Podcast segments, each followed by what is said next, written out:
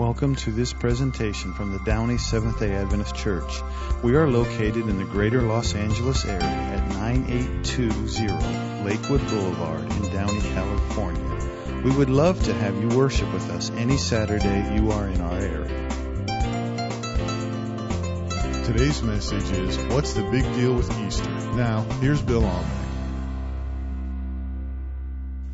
A pastor tells the story that happened at his church and it was Easter weekend.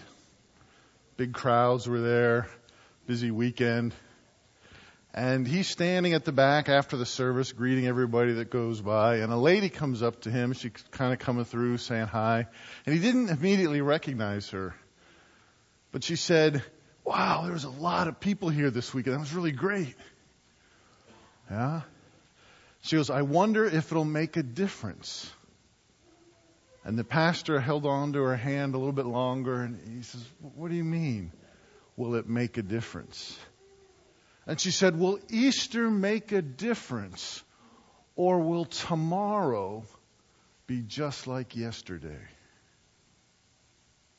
What a profound question.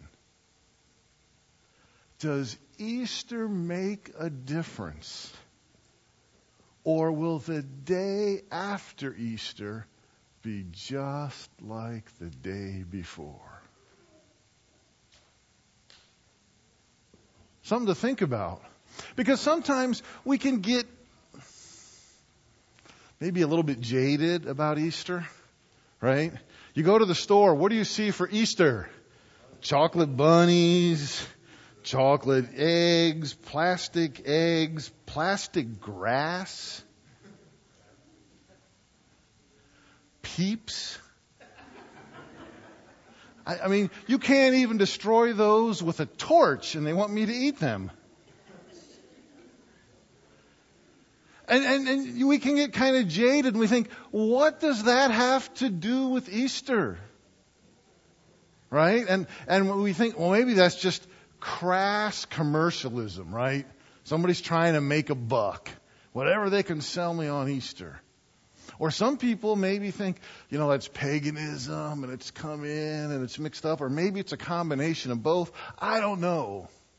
But we can get kind of jaded about Easter. And we're like, you know, that's such a mess. I'm just, we're Seventh day Adventist. We're looking for the Advent. Keep my eyes on that. Don't, don't care about Easter. Huh. Well, you know, what do we do when we have these things and we, what should we do? How should we behave? How should we act? We might be tempted to go look in the Bible. And if you go look in your Bible and hit the concordance up and you look for the word Easter, do you find it? No. So maybe we shouldn't do that. Some people come to that conclusion. But you know, you do a lot of things that aren't in the Bible. Does God tell you to get on Facebook?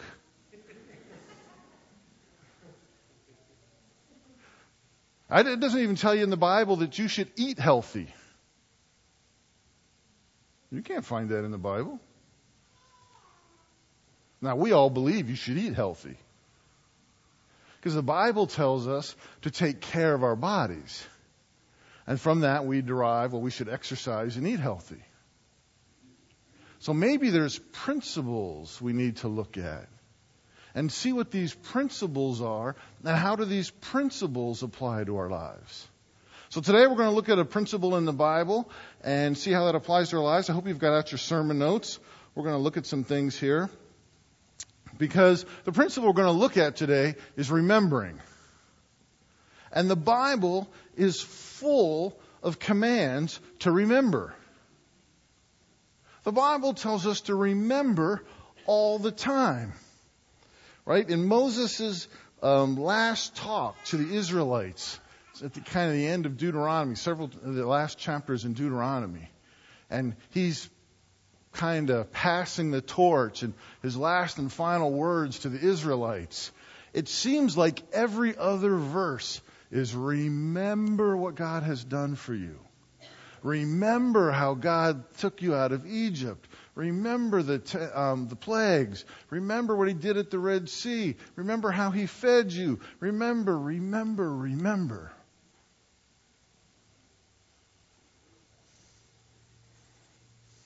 The Psalms are filled with David telling us to remember how God is good, how God will take care of us, how God will protect us. David knew something about that. Right? The Old Testament is full of various prophets with a word from God telling Israel, Remember me, God says. Remember me. Return to me, and I'll restore you. Seems like every other book in the Old Testament. This is the story that comes up. And it's full of these commands. But the one I want to look at in particular today is in Joshua. And you know this story. This is as they're just getting ready to cross into the promised land. And the river is running at flood stage. Now you've seen rivers that run at flood stage, right? What happens when the river's running at flood stage? I mean, everything's going downstream, right? Hey, look, there goes a car, right? Trees, houses, bridges. Oh, the river's running. God says, you know, send the priest out there. If I'm the priest, I got to be thinking, why me? Right? What's going to happen if I step into that water? Right? But they do, they step into the water. Of course, God parts the waters. And I hope there's video replay in heaven. Because I want to know what happens here. Because, like, does that half of the river just flow away? And, you know, it just keeps getting wider and wider and wider as that part goes away? And does this side just keep getting taller and taller and taller? I don't know. But I'm looking forward to video replay because I want to know how that worked. Sorry, the engineer in me. Got to know how it worked. So they cross across the Jordan River and Joshua tells them all to pick up 12 stones. And let's look what it says here in Joshua. It says Joshua set up at Gilgal the 12 stones they had taken out of the Jordan. And he said to the Israelites, in the future when your descendants ask their parents, what do these stones mean? Tell them, Israel crossed the Jordan on dry ground. For the Lord your God dried up the Jordan before you until you had crossed over. The Lord your God did this to the Jordan, what he had done to the Red Sea when he dried it up before us until we had crossed over. He did this so that the people of the earth might know the hand of the Lord is powerful and so that you might always fear the Lord your God. Now, the word fear there is different than the way we use fear. This is respect. Okay? We think of fear as being afraid of the boogeyman. That's, that's not what we're talking about here. Okay? So you might always respect the Lord your God. Now, this text doesn't even tell us to remember, it doesn't use that word, but that's what it's telling us years in the future when some little boy says, Daddy, what are those stones for? Let me tell you. And we'll remember what God has done. Okay? Number two, God tells us that He remembers. Okay? He doesn't just tell us to remember, He tells us that He remembers. Um, Ezekiel says, Yet I will remember the covenant I made with you in the days of your youth, and I will establish an everlasting covenant with you. Right? God says, I will remember. I will remember. And it's everlasting. Right? You ever get buy something at the store and it's got a lifetime warranty? I always wonder whose lifetime is that? Mine? The device, it died, the lifetime's over. Right? But this is an everlasting covenant. But uh, the one that I really want to talk about again is in Genesis chapter 9. This is after the flood. The ark has hit the mountain. They've rested there for a while. The water has receded. Finally, the grass has grown enough to support the life of the animals. And God opens the door of the ark and everybody comes tumbling out.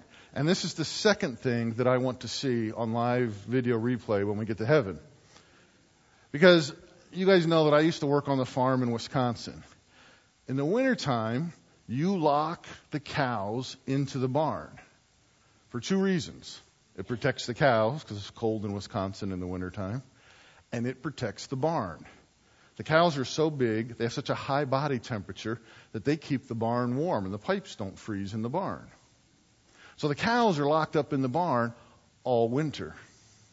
And you have to wait till there's enough grass growing in the fields before you can let them out. Because once you let them out, you don't get them back in the barn for a while. They're pretty happy to get out of the barn.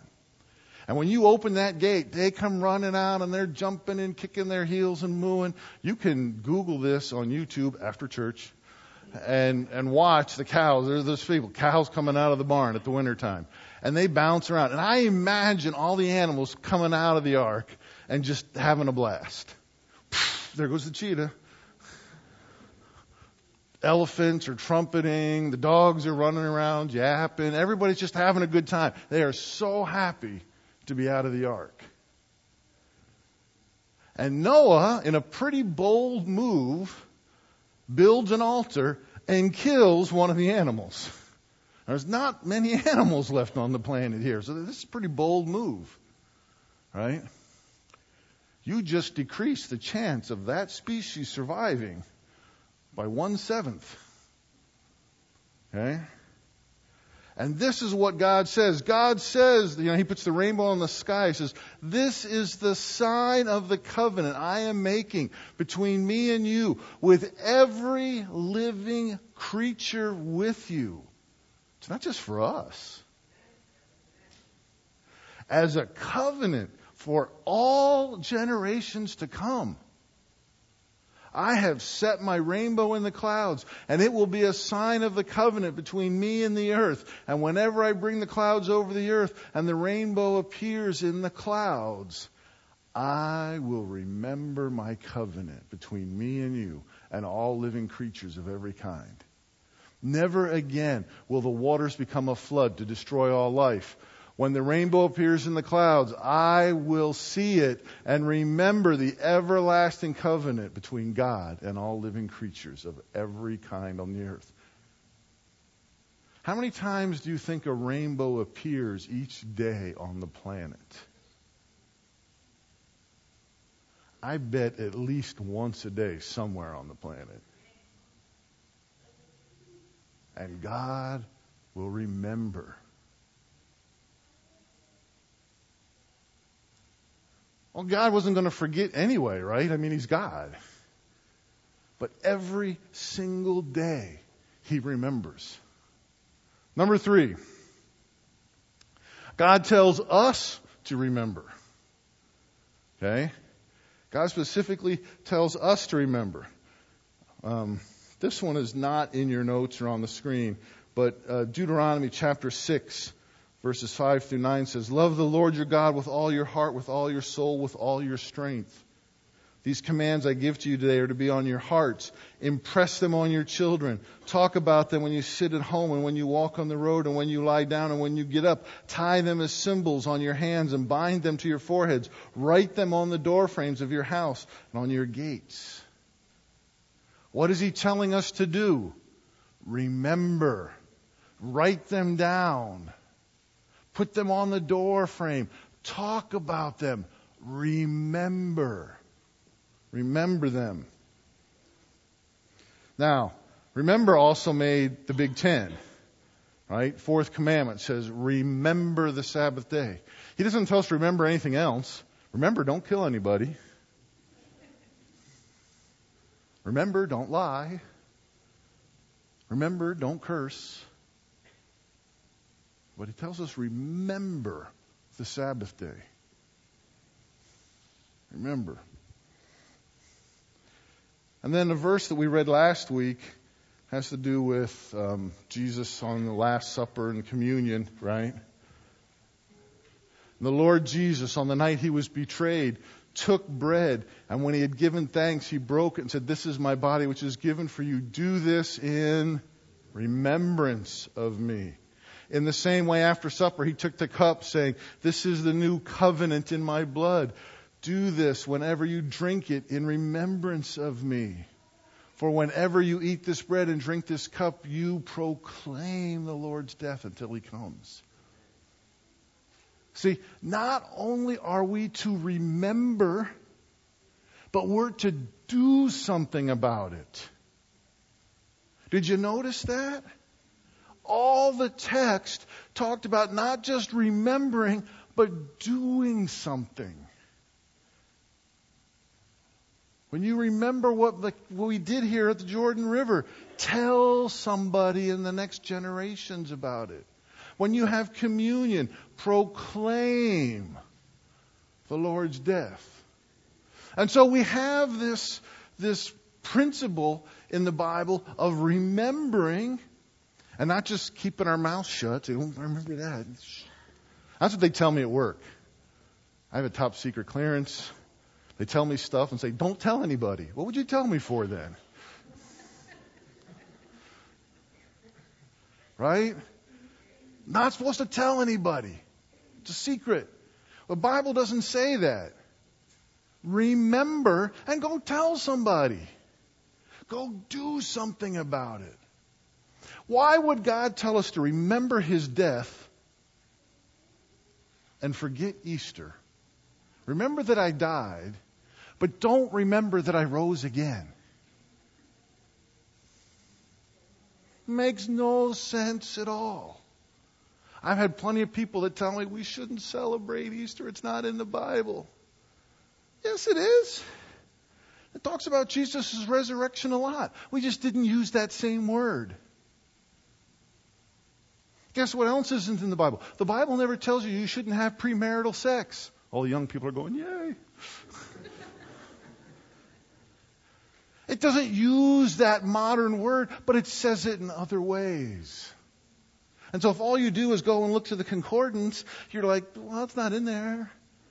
You gotta look at the principle. God told us to remember. He would not tell us, remember that I died and forget that I lived. Easter is important. Easter matters. Without resurrection morning, we had nothing. It wouldn't matter that Jesus had died if he didn't come back to life. Jesus would just be like all the rest of us. Because everybody dies eventually. Death rate for humans hovers right around 100%. Then a couple that we think went to heaven, but other than that, pretty much right at 100%. Jesus would be just like us, but Jesus wasn't just like us. Jesus was God. And when Jesus rose, that's what sealed the deal. Easter matters. It's a big deal. It should be a big deal. The question that matters is, will it make a difference in your life? And will the day after Easter be just like the day before it? Or will there be a difference in your life? Let's pray. Heavenly Father, help us to understand the importance of Easter and what it means, Lord. And I know there's a lot of things that go on. Lord, help us to take what is good from Easter and remember what you've done for us. And not just remember quietly at home by ourselves, but to boldly tell those around us that this day makes a difference. This day matters. Lord, we appreciate what you did for us because we can't pay it back. There's nothing we can do that would make up for it or make a difference. So thank you for what you've done for us, Lord. In Jesus' name, amen. We hope you have been blessed by this message from the Downey Seventh day Adventist Church. You can find more messages at www.downeychurch.org. God bless.